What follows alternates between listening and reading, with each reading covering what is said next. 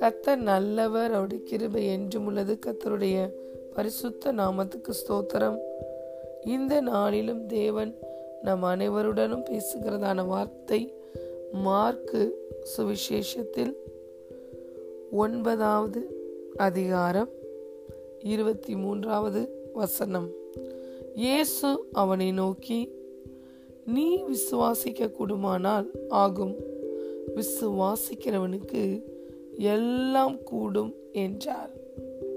இயேசு அவனை நோக்கி நீ விசுவசிக்க கூடுமானாலாகும். விசுவாசிக்கிறவனுக்கு எல்லாம் கூடும் என்றார். இயேசு கிறிஸ்து இந்த வார்த்தையை ஒரு தகப்பனை பார்த்து சொல்லுகிறார். அந்த தகப்பன் தன்னுடைய மகனுடைய விடுதலைக்காக தன் மகனுடைய சுகத்துக்காக இயேசுவை நோக்கி கடந்து வந்த ஒரு மனிதன்.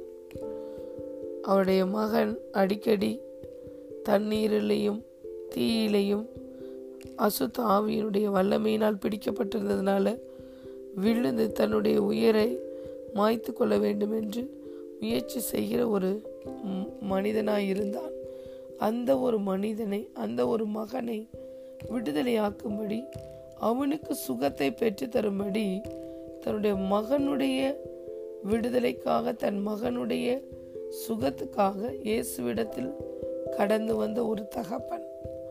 அந்த தகப்பன் சொல்லுகிறார் மாலை ஏதாவது கூடுமானால் என் பையனுக்கு நீங்கள் உதவி செய்யுங்க. உங்களால் ஏதாவது செய்ய முடியும்னா என் மகனை நீங்கள் விடுதலை ஆக்குங்க என்று சொல்லி கேட்குறார். அப்போ ஏசு சொல்கிறாங்க என்னால் ஏதாவது முடியுமா? என்று கேட்குறத விட நீ விசுவசிக்க கூடுமானால் ஆகும். விசுவாசிக்கிறவனுக்கு எல்லாம் கூடும் என்றார் இதற்கு முதல் வசனத்தை வாசிக்கிறேன். அவர் அவனுடைய தகப்பனை நோக்கி இது இவனுக்கு உண்டாகி எவ்வளவு காலமாயிற்று என்று கேட்டார். அதற்கு அவன் சிறு வயது முதற்கொண்டே உண்டாயிருக்கிறது.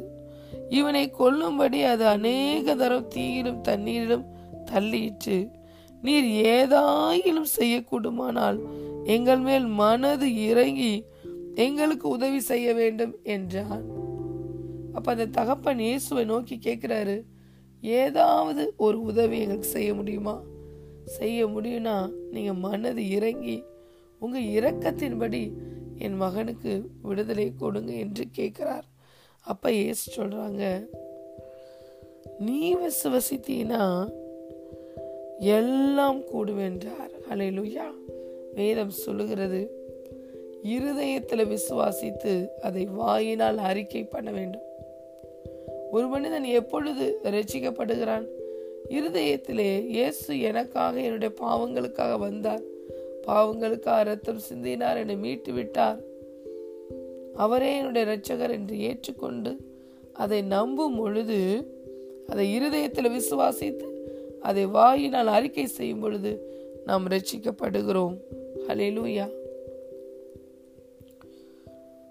விசுவாசிக்கிறவனுக்கு எல்லாம் கூடும். ஏன் விசுவாசிக்கிறவனுக்கு எல்லாம் கூடும்? அவனுடைய விசுவாசம் தன்னுடைய விசுவாசத்தின் மேல் அல்ல. தன்னுடைய பக்தி முயற்சியின் மேல் அல்ல. தன்னுடைய சுய கிரியைகளின் மேல் அல்ல. தேவனுடைய உண்மை தன்மையின் மீது தேவனுடைய சர்வ வல்லமையின் மீது தேவனுடைய அன்பின் மீது தேவன் நம்ம மேல பாராட்டுகிற கிருபை மற்றும் இரக்கத்தின் மீது நாம் விசுவாசம் வைக்கும் பொழுது நிச்சயமாய் மனுஷனால் கூடாதது தேவனால் கூடும். விசுவாசிக்கிறவனுக்கும் எல்லாம் கூடும். தேவனாலும் எல்லாம் கூடும்.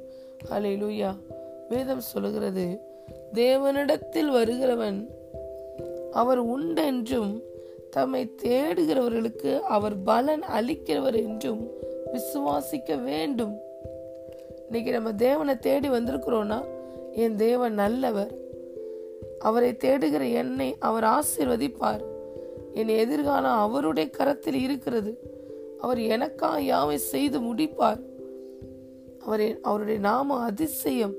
என்னை அதிசயங்களை காண பண்ணுவார் என்று நாம் ஒவ்வொருவரும் தேவனை விசுவசிக்க வேண்டும் நம்ப வேண்டும். இதே மார்க் எழுதின சுவிசேஷத்தில் பதினோராவது அதிகாரத்தில் நாம் பார்க்கிறோம் இயேசு அத்திமரத்தை சபிப்பார். சபித்த உடனே அதோட வேர் பட்டு போய்விடும். அடுத்த நாள் காலையில் அதே வழியாய் வரும் பொழுது சீஷர்கள் அதை பார்த்து ஆச்சரியப்படுவார்கள். பேதுரு கேட்பார் இயேசுவை நோக்கி ரவி நீ சபித்த இந்த மரம் பட்டு போயிற்றே என்று ஆச்சரியத்தோடு பார்ப்பார். அப்ப இயேசு சொல்லுவாங்க நீங்க தேவனிடத்துல விசுவாசமா இருங்க உங்களுக்கு கடுகளவு விசுவாசம் இருந்தா இந்த மலையவே பெயர்த்து நீங்க கடல்ல போய் அமிழ்ந்து போக செய்ய முடியும்.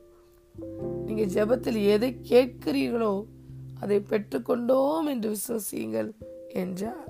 அலையிலுயா எப்ப நம்மளால ஈஸியா விசுவசிக்க முடியும்னா நம்முடைய தேவனை அறிகிற அறிவில் நாம் ஒவ்வொருவரும் வளரும் பொழுது நம்முடைய தேவனுக்கு இது லேசான காரியம்.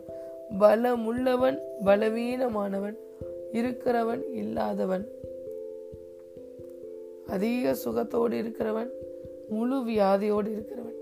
எப்பேற்பட்ட மனிதனாய் இருந்தாலும் ஒரு மனிதனுக்கு சுகத்தை கொடுப்பது அதிசயம் செய்வது ஆசீர்வதிப்பது தேவனுக்கு லேசான காரியம். அலையிலுயா நம்முடைய விசுவாசத்தை தேவனுடைய உண்மை தன்மையின் மீது வைக்க வேண்டும். நம்முடைய விசுவாசத்தை தேவனுடைய அன்பின் மீது வைக்க வேண்டும். நம்முடைய விசுவாசத்தை தேவனுடைய கிருபை மற்றும் மகா இரக்கங்களின் மீது வைக்க வேண்டும். ஹலே லூயா கத்தரோ என் மேல் நினைவா இருக்கிறார் என்று பக்தன் சொல்லுகிறார். நான் ஒரு நாளும் நீ என்னால் மறக்கப்படுவதில்லை என்று கத்தர் சொல்லுகிறார். ஹalleluya. அவருடைய கரத்திலிருந்து நம்மை ஒருவரும் பறித்து கொள்ள முடியாது. இதோ மாம்சமான யாவருக்கும் நான் தேவனாகிய கத்தர் என்னால செய்ய முடியாத அதிசயமான ஒரு காரியம் உண்டோ என்று கத்தரை கேட்டிருக்கிறாங்க. மனிதனால எது கூடாதோ அது தேவனால் கூடும் என்று தேவதூதன் மரியாளுக்கு சொன்னதை பார்க்கிறோம். இந்த நாளிலும் பெரியமான தேவனுடைய பிள்ளைகளே நம்முடைய அறிவின்படி நம்முடைய ஞானத்தின்படி ஒரு சில காரியங்களை விசுவசிப்பது நமக்கு மிகவும் கடினமாக இருக்கலாம். ஆனால் இந்த நாளில் நம்முடைய விசுவாசம் நாம் எதை பார்க்கிறோமோ அதை வைத்து அல்ல நாம் விசுவாசித்து நடக்கிற பிள்ளைகளாக இருக்கிறோம். நம்முடைய விசுவாசம் மனுஷனுடைய ஞானத்திலே அல்ல தேவனுடைய வல்லமையின் மேல் இருக்கிறது. நம்முடைய விசுவாசத்தை இயேசுவே துவக்கி இருக்கிறார். அதை அவரே நிறைவேற்றி முடிப்பார். நாம் முற்றிலுமாய் அவருடைய உண்மை தன்மையின் மீது அவருடைய அன்பின் மீது அவருடைய கிருபை மற்றும் இரக்கத்தின் மீது நாம் முற்றிலுமாய் சார்ந்து கொள்ளும் பொழுது நிச்சயமாய் நம்முடைய விசுவாசம் வேலை செய்வதை நாம் ஒவ்வொருவரும் அறிய முடியும். மாறாக விசுவாசத்தை நம்முடைய கிரியல் மீது நாம் வைக்கும் பொழுது விசுவாசம் குறைந்து போவதை நாம் பார்க்கிறோம். அலை லூயா இந்த இடத்துல இந்த தகப்பனார் சொல்லுகிறார் நான் விசுவசிக்கிறேன் ஆண்டவரே. உங்களால் செய்ய முடியும்ங்கிறத நான் விசுவசிக்கிறேன். ஆனாலும் என்னுடைய அவிசுவாசம் நீங்கும்படி எனக்கு உதவி செய்யும் என்று கேட்கிறார். அலே லூயா அப்போ அந்த தகப்பனாருக்கு விசுவாசம் இருந்திருக்கிறது. ஆனால் அந்த விசுவாசத்தை விட அவிசுவாசம் மேலோங்கி நின்றது. அதனால அவர் அவருடைய விசுவாசம் வேலை செய்ய முடியவில்லை. ஆகவே இந்த நாளில் நாம் அவிசுவாசம் நீங்க வேண்டுமானால் நம்முடைய முழு கவனத்தையும் நம்முடைய முழு பார்வையையும் நம்முடைய கத்தராய் இயேசு கிறிஸ்துவின் மேல் வைக்கும் பொழுது நிச்சயமாய் நமக்குள்ளே அவிசுவாசம் மேல் ஓங்குவதற்கு வாய்ப்பு கிடையாது. நமக்குள்ள விசுவாசத்தை துவக்கினவர் அதை நிறைவேற்றி முடிப்பார். விசுவாசிக்கிறவனுக்கு எல்லாம் கூடும். நீ விசுவசித்தா தேவனுடைய மகிமை காண்பா என்று சொல்லி இருக்கிறார் விசுவாசம் இல்லாமல் தேவனுக்கு பிரியமா இருப்பது கூடாத காரியம். It is impossible to please God without faith hallelujah with faith hallelujah we can do or we can receive everything from God. Hallelujah ஆகவே இந்த நாளும் தேவனுடைய பிள்ளைகளே கத்த நமக்கு கொடுத்திருக்கிற அருமையும் மேன்மையுமான வாக்கு தத்தங்களின் மீது நம்முடைய கவனத்தை வைப்போம். அவருடைய அன்பின் மீது நம்முடைய கவனத்தை வைப்போம். அவர் நம்முடைய வாழ்க்கையில பாராட்டி இருக்கிற இரக்கம் கிருபையின் மீது நாம் கவனத்தை வைப்போம். நம்முடைய விசுவாசம் நிச்சயமாய் பெருகும். ஒருவேளை அவிசுவாசம் இருக்குமானால் அது இந்த விசுவாசத்தை மேற்கொள்ள முடியாது. ஏனென்றால் விசுவாசம்தான் அவிசுவாசத்தை மேற்கொள்ளும். ஏனென்றால் நம்ம எல்லாருமே கிருபைக்கு கீழே இருக்கிறோம். இன்று நியாயப்பிரமாணத்துக்கு கீழ் இல்லாமல் கிருபைக்கு கீழ்பட்டிருக்கிறபடியினால் பாவம் நம்மை மேற்கொள்ள மாட்டாது. எந்த பாதாளத்தின் வல்லமைகளும் நம்மை மேற்கொள்ள முடியாது. அலை லூயா இந்த நாளிலும் கத்ததாமே நமக்குள்ள விசுவாசத்தை துவக்கி இருக்கிறார். அந்த விசுவாசத்தை நன்மையாய் நிறைவேற்றி முடிப்பார். ஏனென்றால் விசுவாசத்தை துவக்குகிறவரும் அவரே. அதை நிறைவேற்றி முடிக்கிறவரும் அவரே. ஆகவே இந்த நாளில் கத்த நம்மளோடு கூட பேசுகிறதான வார்த்தை இந்த காரியம் வாழ்க்கையில் நடக்குமா?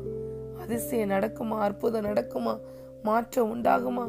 என்று ஒருவேளை நம்ம காத்து கொண்டிருப்போமானால் இயேசு நம்ம ஒவ்வொருவரையும் பார்த்து சொல்லுகிறார் விசுவாசிக்கிறவனுக்கு எல்லாம் கூடும். அலை லூயா இன்று நாம் விசுவசிக்கிற பிள்ளைகளாக இருக்கிறோமா? இருந்தோமானால் எல்லாம் நேர்த்தியும் ஒழுங்குமாய் நம்முடைய வாழ்க்கையில் நிறைவேறும். கத்ததாமே இந்த வார்த்தையின் ஆபிஷ் வல்லமையினால் ஆசிர்வாதத்தினால் நம்மை ஒவ்வொருவரையும் நிரப்புவாராக. விசுவாசத்தினால வருகிற பரிசுத்தாவியின் வல்லமையினால வருகிற சந்தோஷத்தினாலும் சமாதானத்தினாலும் நம் ஒவ்வொருவரையும் தேவன் நிரப்புவாராக. ஆமேன் ஆமேன்.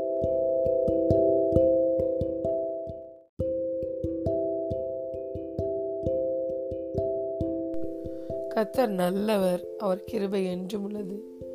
கத்தருடைய பரிசுத்த நாமத்துக்கு ஸ்தோத்திரம். இந்த நாளிலும் தேவன் நம் அனைவருடனும் பேசுகிறதான வார்த்தை சங்கீதம் நாற்பத்தி ஆறாவது அதிகாரம் வசனம் ஐந்தாவது வசனம். தேவன் அதி நடுவில் இருக்கிறார் அது அசையாது. அதிகாலையிலே தேவன் அதற்கு சகாயம் பண்ணுவார். ஆமேன். தேவன் அதை நடுவில் இருக்கிறார். அது அசையாது.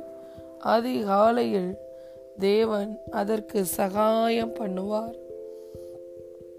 நம்முடைய தேவன் நம்முடைய நடுவிலே இருக்கிறார். நம்முடனே இருக்கிறார். ஹலிலுயா நமக்குள்ளே வாசம் பண்ணுகிறார். கொலோசையர் முதலாவது அதிகாரம் இருபத்தி ஏழாவது வசனம் சொல்லுகிறது. மகிமையின் நம்பிக்கையாய் கிறிஸ்து நாம் ஒவ்வொருவருக்குள்ளும் வாசம் பண்ணுகிறார். ஹலிலூயா தேவன் நம்ம கூடவே இருக்கிறபடியினால் நாம் அசைக்கப்படுவதே இல்லை. இந்த வசனம் ஆங்கில வேதாகமத்தில் God is in the midst of her she shall not be moved God shall keep God shall help her and that right yearly hallelujah she shall not be moved அந்த ஜெண்டரோட கூட ஆங்கில வேதாகமத்தில் சொல்லப்பட்டிருக்கிறது she shall not be moved God shall help her and that right yearly hallelujah தேவன் நம்ம ஒவ்வொருவரோடும் கூட வாசமா இருக்கிறபடியினால் நம்ம ஒரு நாள் அசைக்கப்படுவதில்லை. We will not be moved we will not be shaked by any problems in this world because the Lord is always with us அவர் நம்முடனே இருக்கிறார். இதற்கு முதல் வசனம் என்ன சொல்லுகிறது? ஒரு நதி உண்டு. அதை நீர்க்காடுகள் தேவனுடைய நகரத்தையும் உன்னதமானவர் வாசம் பண்ணும் பரிசுத்த ஸ்தலத்தையும் சந்தோஷிப்பிக்கிறது. இந்த ஐந்தாவது வசனத்தோடைய காரணம் என்னன்னா அந்த நான்காவது வசனம். ஏன் அந்த ஐந்தாவது வசனத்துல அவள் அசைக்கப்படுவதில்லை? She shall not be moved என்று சொல்லப்பட்டிருக்கிறது என்றால் நாம் ஏன் அசைக்கப்படுவதில்லை என்றால் நமக்குள்ளே ஒரு நதி இருக்கிறது. அதுதான் ஜீவனை தருகிற நதியாகிய நம்மளை சந்தோஷிப்பிக்கிற நதியாகிய நம்மளை பலப்படுத்துகிற நதியாகிய நம்மை நமக்கு ஆறுதல் செய்கிற ஒரு நதியாக இருக்கிற பரிசுத்த ஆவியாகிய ஜீவ நதி. நம்ம ஒவ்வொருவருக்குள்ளையும் கிறிஸ்து மாத்திரமல்ல நம்ம ஒவ்வொருவருக்கும் நம்ம ஒவ்வொருவருக்குள்ளும் கிறிஸ்துவின் ஆவியாகிய பரிசுத்த ஆவியானவர் வாசம் பண்ணுகிறார். அந்த ஆவியானவர் நமக்கு ஜீவனை தருகிற நதியாய் இருக்கிறார். அவர் ஒரு நதியாய் நமக்குள் இருந்து புறப்பட்டு வருகிறார். அந்த ஜீவனை தருகிற நதி ஒரு நதி உண்டு. அதை நீர்க்கால்கள் அதாவது நீர்க்கால்கள்னா அது புறப்பட்டு ஓடுகிற அந்த தண்ணீர் அதிலிருந்து வருகிற அந்த ஊற்று தேவனுடைய நகரத்தையும் பரிசுத்தமானவர் வாசம் பண்ணுகிற வாசஸ்தலத்தையும் சந்தோஷிப்பிக்கிறது.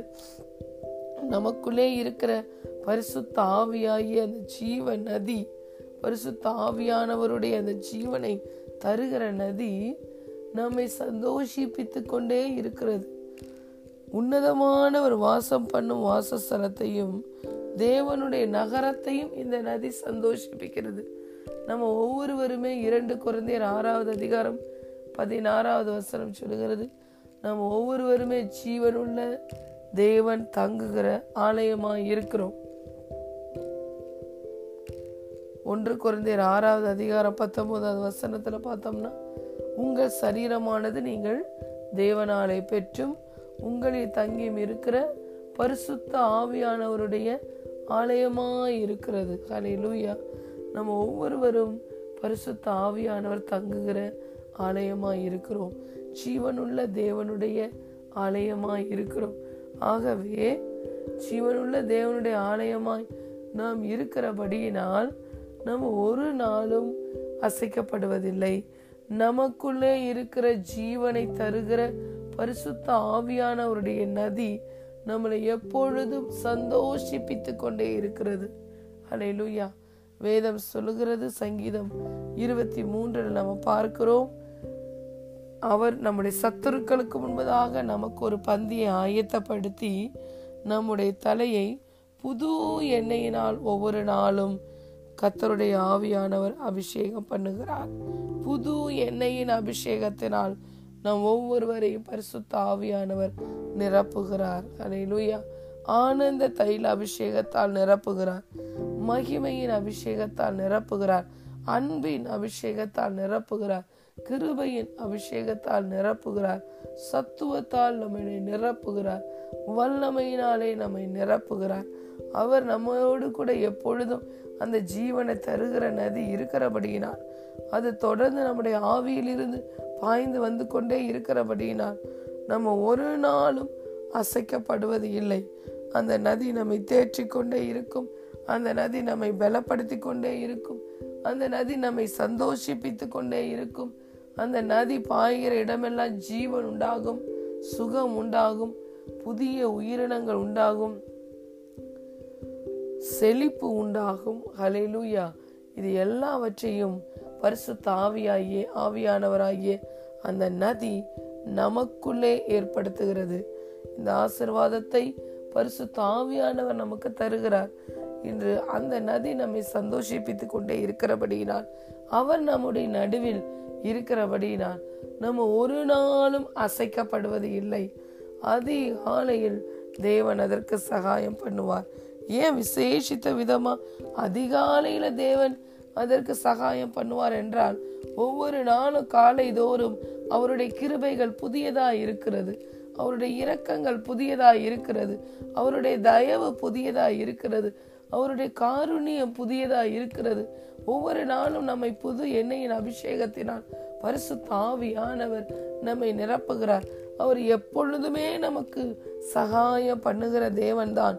ஆனால் விசேஷித்த விதமாக நாம் அதிகாலையிலே ஒரு நாள் ஆரம்பிக்கும் பொழுது அந்த முதல் பகுதியிலேயே தேவனை நம்பி தேவனை கனம் பண்ணி அவருடைய சமூகத்திலிருந்து வல்லமையையும் பலனையும் சத்துவத்தையும் அவருடைய சமூகத்திலிருந்து ஆலோசனையும் பெற்றுக்கொள்ள வேண்டும் என்று சொல்லி வரும் பொழுது அவர் நிச்சயமாய் நமக்கு ஒவ்வொரு நாளும் புதிய கிருபை செய்கிறார்.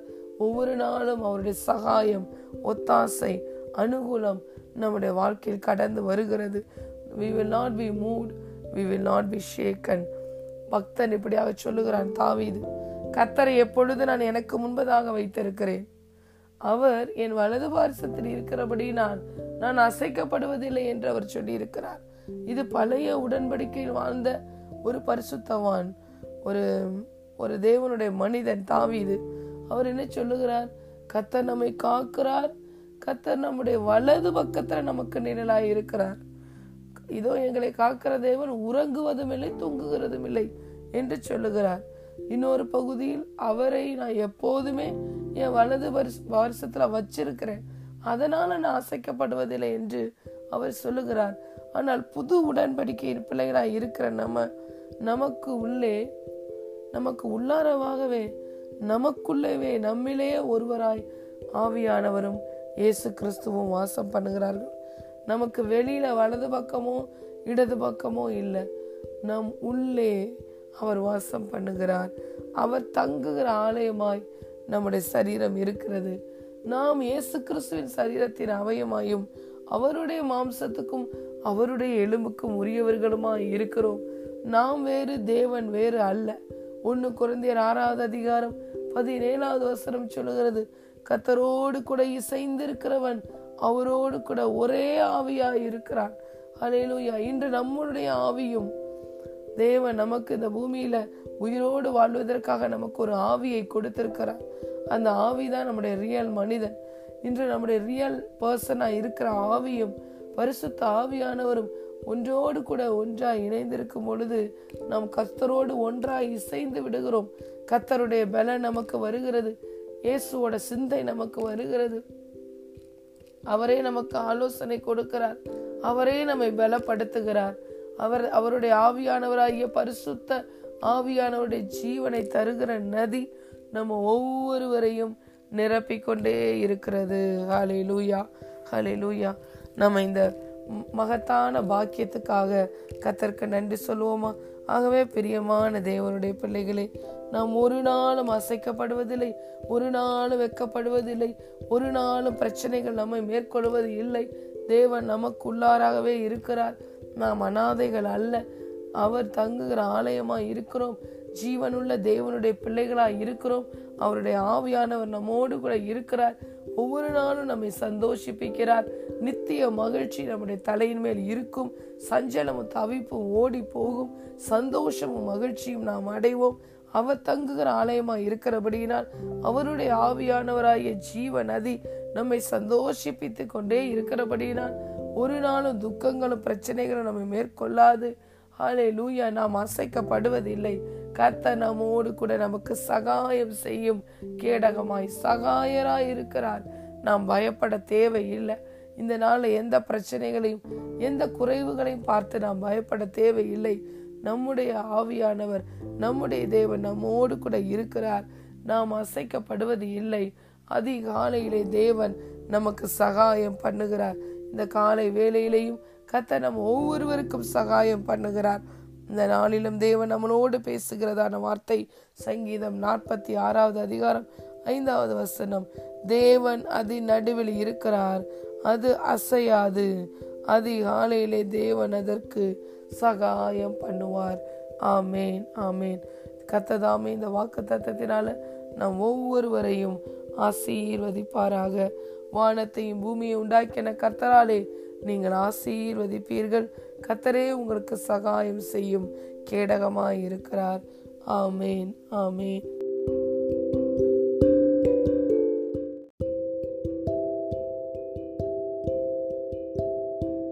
கத்தர் நல்லவர் அவர் கிருபை என்று உள்ளது. கத்தருடைய பரிசுத்த நாமத்துக்கு ஸ்தோத்திரம்.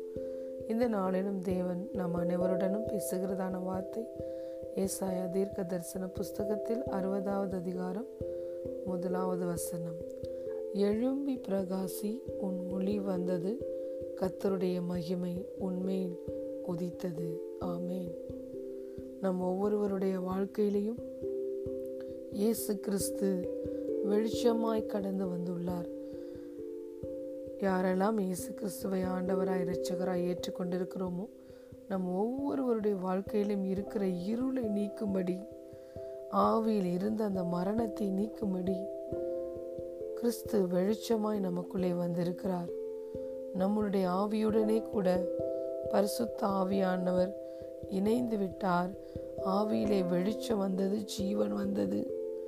அவருடைய ஜீவன் நமக்கு ஒளியா இருக்கிறது. யோவான் எழுதின சுவிசேஷம் முதலாவது அதிகாரத்தில் பார்க்கிறோம். நான்காவது வசனம் அவருக்குள் ஜீவன் இருந்தது. அந்த ஜீவன் மனுஷருக்கு ஒளியா இருந்தது. அந்த ஒளி இருளிலே பிரகாசிக்கிறது. இருளானது அதை பற்றி கொள்ளவில்லை. இந்த உலகத்திலே வந்து எந்த மனுஷனையும் பிரகாசிப்பிக்கிற ஒளியே அந்த மெய்யான ஒளி. அலையிலூயா இயேசுவுக்குள்ள என்ன இருந்ததா? ஜீவன் இருந்தது. அந்த ஜீவன் எல்லா மனுஷருக்கும் ஒளியா இருந்தது. இந்த ஒளி இருளிலே பிரகாசித்தது.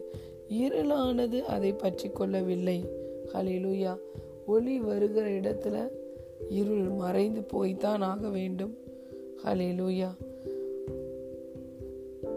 ஒன்று யோவான் முதலாவது அதிகாரம் ஐந்தாவது வசனம் சொல்லுகிறது தேவன் ஒளியா இருக்கிறார் அவரிடத்தில் எவ்வளவேனும் இருள் இல்லை.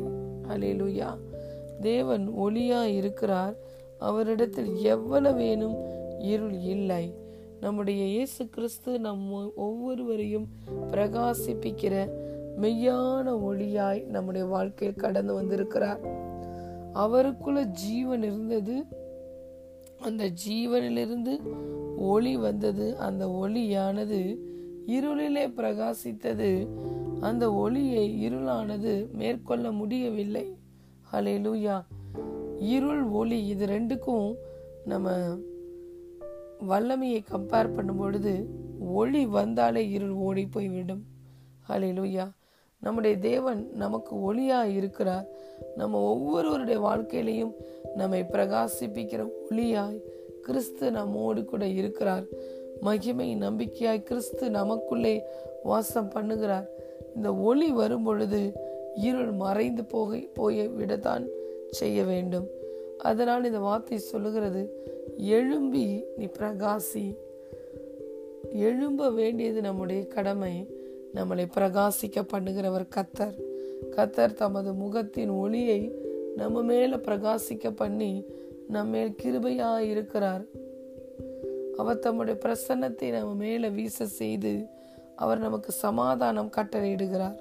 ஹலே லூயா ஆகவே நாம் எழும்பும் பொழுது நம்மை எழும்ப வைக்கிறதே அவருடைய வல்லமை தான் எழும்ப வைத்து நம்மளை இந்த நாளில் பிரகாசிக்க செய்கிறார்.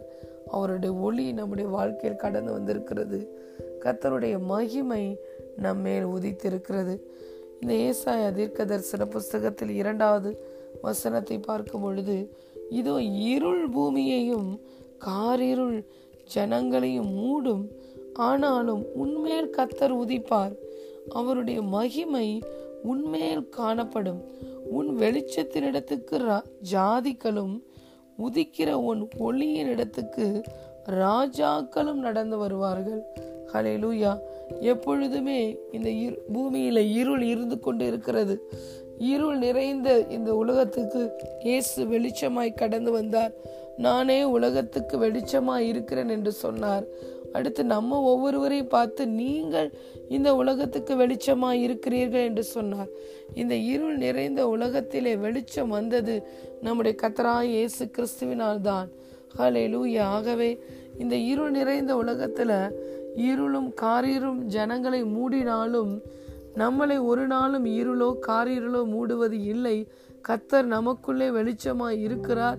நம்முடைய வாழ்க்கையிலிருந்த இருளின் வல்லமைகளை அகற்றி விட்டார் நம்முடைய மனதை குருடாக்கி வைத்திருந்த எல்லா குருட்டாட்டத்தின் வல்லமையிலிருந்தும் நம்மை விடுதலையாக்கி கிறிஸ்துவின் மகிமையின் சுவிசேஷத்தின் ஒளி நம் ஒவ்வொருவருக்குள்ளையும் வீச செய்தார்.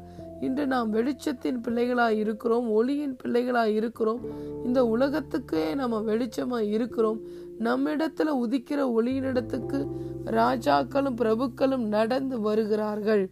ஏனென்றால் நமக்குள்ளே எப்பொழுதுமே மங்காத மறையாத வெளிச்சம் ஜீவன் கிறிஸ்துவின் மூலமாய் இருக்கிறது. ஆகலே லூயா அவருடைய ஜீவனை பெற்றுக்கொண்ட பிள்ளைகள் நாம் அவருடைய வெளிச்சத்தை பெற்றுக்கொண்ட பிள்ளைகளாகிய நாம் எழும்பி பிரகாசிக்க வேண்டும் என்று கத்தர் இந்த நாளில் ஒவ்வொருவரையும் பார்த்து சொல்லுகிறார். நீ எழும்பி பிரகாசி. கத்தருடைய ஒளி உண்மையில் வந்தது. கத்தருடைய மகிமை உன்மேல் உதித்தது. இதோ இருள் பூமியையும் காரிருள் ஜனங்களையும் மூடலாம். ஆனாலும் கத்தருடைய ஒளி உன்மேல் வந்தது. கத்தருடைய மகிமை உன்மேல் உதித்தது என்று கத்தர் நம் ஒவ்வொருவரையும் பார்த்து சொல்லுகிறார். ஹலே லூயா இந்த உலகத்தில் இருப்பவனை காட்டிலும் நமக்குள்ளே இருக்கிற இயேசு பெரியவராய் இருக்கிறார். ஒன்று யோவா நான்காவது அதிகாரம் நான்காவது வசனம் சொல்கிறது இந்த உலகத்தில் இருப்பவனை காட்டிலும் நமக்குள்ள இருக்கிற இயேசு பெறுகிறவர் பெரியவர். வேதம் என்ன சொல்லுகிறது? இந்த பூமி இருளினால் இருக்கிறது. இந்த பூமியில இருக்கிற இருளின் வல்லமையை விட நமக்குள்ளே இருக்கிற வெளிச்சத்தை தந்த நம்முடைய தேவனின் வல்லமை ஒளியின் வல்லமை மிகவும் பெரியதாக இருக்கிறது. இருளும் ஒளியும் ஒரு இடத்தில் இருந்தால் ஒளி வந்தாலே இருள் மறைந்து போய் விடுகிறது. நம்முடைய தேவன் சிருஷ்டி கர்த்தா. இந்த உலகத்தில் இருக்கிற மற்ற எல்லா சுத்த வல்லமைகளும் வல்லமைகளாய் இருக்கிறவைகள் உருவாக்கப்பட்ட பொழுது நல்லவைகளாய் உருவாக்கப்பட்டது. ஆகவே அவைகள் எல்லாம் சிருஷ்டிகள். நம்முடைய தேவன் creator all the things are creation ஆகவே இருள் என்பது அது உரு உருவாக்கக்கூடிய சக்தி அந்த இருளுக்கு கிடையாது. ஆனால் ஒளியா இருக்கிற தேவன் தம்முடைய வார்த்தையை கொண்டு எல்லாவற்றையும் சிருஷ்டிக்கிறார். இந்த உலகத்திலே இருக்கிற இருளை விட நமக்குள்ளே இருக்கிற வெளிச்சம் பெரியதா இருக்கிறது. அந்த வெளிச்சம் இருக்கிற இடத்திலே இருள் மறைந்து போகிறது. ஆகவே நாம் இருளுள்ள இடங்களில் வெளிச்சமாய் இருக்கிறோம். ஹலே லூயா தேவனும் நம்முடைய வாழ்க்கையில இருக்கிற இருளை நீக்கும்படி வெளிச்சமாய் கடந்து வந்தார். இன்று நாம ஒவ்வொருவரையும் வெளிச்சமாய் அவர் வைத்திருக்கிறார். இருள் நிறைந்த உலகத்துல நாம் மற்றவர்களுக்கு வெளிச்சமாய் இருக்க வேண்டும். நாம் ஒவ்வொருவரும் கிறிஸ்துவின் ஸ்தானாதிபதிகளாய் இருக்கிறோம். நடமாடும் நிருபங்களாய் இருக்கிறோம். வாழ்கிறது நாம் அல்ல. கிறிஸ்து நம்மில் வாழ்கிறார். அவருடைய ஜீவன் நமக்குள்ளே இருக்கிறது. கொலோசையர் மூன்றாவது அதிகாரம் மூன்றாவது வசனம் சொல்லுகிறது நம்முடைய ஜீவன் கிறிஸ்து இயேசுக்குள்ள தேவனுக்குள் மறைந்திருக்கிறது. And we have life in Christ ஆகவே கிறிஸ்துவின் ஜீவன் நமக்குள்ளாராக இருக்கிறபடியினால் நாம் எழும்பி பிரகாசிக்கும் பொழுது நம்மை சுற்றி இருக்கிற எல்லா இருளின் வல்லமைகள் மறைந்து போகிறது. நம்மை சுற்றி இருக்கிற ஜனங்கள் ஒவ்வொருவரும் கிறிஸ்துவின் அன்புக்குள் கடந்து வருகிறார்கள். ஹலே லூயா ஆகவே இருள் நிறைந்த உலகத்திலே நாம் ஒவ்வொருவரையும் தேவன் ஒளியாய் வெளிச்சமாய் வைத்திருக்கிறார். நாம் எழும்பி பிரகாசிக்க வேண்டும். யோவான் ஸ்நானகனை குறித்து வேதம் சொல்கிறது. யோவான் ஸ்நானகன் எரிந்து பிரகாசிக்கிற விளக்கா இருந்தான். அவருடைய அவனுடைய வெளிச்சத்தில் அநேக பரிசுத்தவான்கள் அந்த வெளிச்சத்தில் இழைப்பாறினார்கள் இந்த நாளிலும் யோவான் ஸ்நானகனை எரிந்து பிரகாசிக்கிற விளக்காய் பயன்படுத்தின தேவன் நாம் ஒவ்வொருவரையும் ஒரு பெரிய வெளிச்சமாய் எரிந்து பிரகாசிக்கிற விளக்காய் அவர் ஆசிர்வதிக்க விரும்புகிறார் பயன்படுத்த விருகிறார் விரும்புகிறார். அவருடைய ஜீவனை அவருடைய வெளிச்சத்தை அவருடைய ஒளியை பெற்ற பிள்ளைகளாகிய நாம் அவரையே நாம் நோக்கி பார்ப்போம். அவர் எப்படி இந்த பூமியில் இருந்த பொழுது பிதாவின் சித்தத்தையே அறிந்து அதை மாத்திரம் செய்தாரோ? அதே போல நாமும் இந்த இருள் நிறைந்த உலகத்தில் இருந்தாலும் வெளிச்சமாய் கடந்து வந்த கிறிஸ்துவையை நோக்கி பார்க்கும் பொழுது அவர் மேல் நாம் கண்ணோக்கமாய் இருக்கும் பொழுது நம்ம நாம் ஒவ்வொருவரும் கிறிஸ்துவை போலவே வெளிச்சத்தை கொடுக்கிற விளக்காய் இருப்போம். எரிந்து பிரகாசிக்கிற விளக்காய் இருப்போம். நம்மிடத்துல உதிக்கிற ஒளியிடத்துக்கும் வெளிச்சத்தின் இடத்துக்கு ராஜாக்களும் பிரபுக்களும் நடந்து வருவார்கள். ஹலே லூயா கத்தர் நாளில் நம்மளுக்கு பேசுகிறதான வார்த்தை நீ எழும்பி பிரகாசி உன் ஒளி வந்தது. கத்தருடைய மகிமை உன்மேல் உதித்தது. இந்த நாளிலும் கத்தருடைய மகிமை நம்மையும் நம்முடைய கூடாரங்களை மூடுவதாக கத்தருடைய மகிமை வருகிற இடத்துல எந்த அசுத்த வல்லமைக்கும் இருளின் வல்லமைக்கும் எந்த அதிகாரமும் கிடையாது இன்று வெளிச்சமாய் கத்த நம்முடைய வாழ்க்கையில் கடந்து வந்திருக்கிறார். அவருடைய மகிமை நம்மளை மூடி இருக்கிறது. ஆகவே இருள் ஒரு நாளும் நம்மளை மேற்கொள்ளாது. நம்மிடத்திலே இருக்கிற வெளிச்சம் இந்த இருளை மேற்கொள்ளும். நாம் எழும்பி கத்தருக்காய் வல்லாமையாய் பிரகாசிக்க கத்தருடைய ஆவியானவர் தாமே நம் ஒவ்வொருவருக்கும் கிருபை பாராட்டுவாராக. எழும்பி பிரகாசி. உன் ஒளி வந்தது. கத்தருடைய மகிமை உன்மேல் உதித்தது. ஆமேன். கத்ததாமே இந்த வாக்கு தத்தத்தின் ஆசிர்வாதத்தினால் இந்த நாளில் நம் ஒவ்வொருவரையும் ஆசீர்வதிப்பாராக. ஆமேன். ஆமேன்.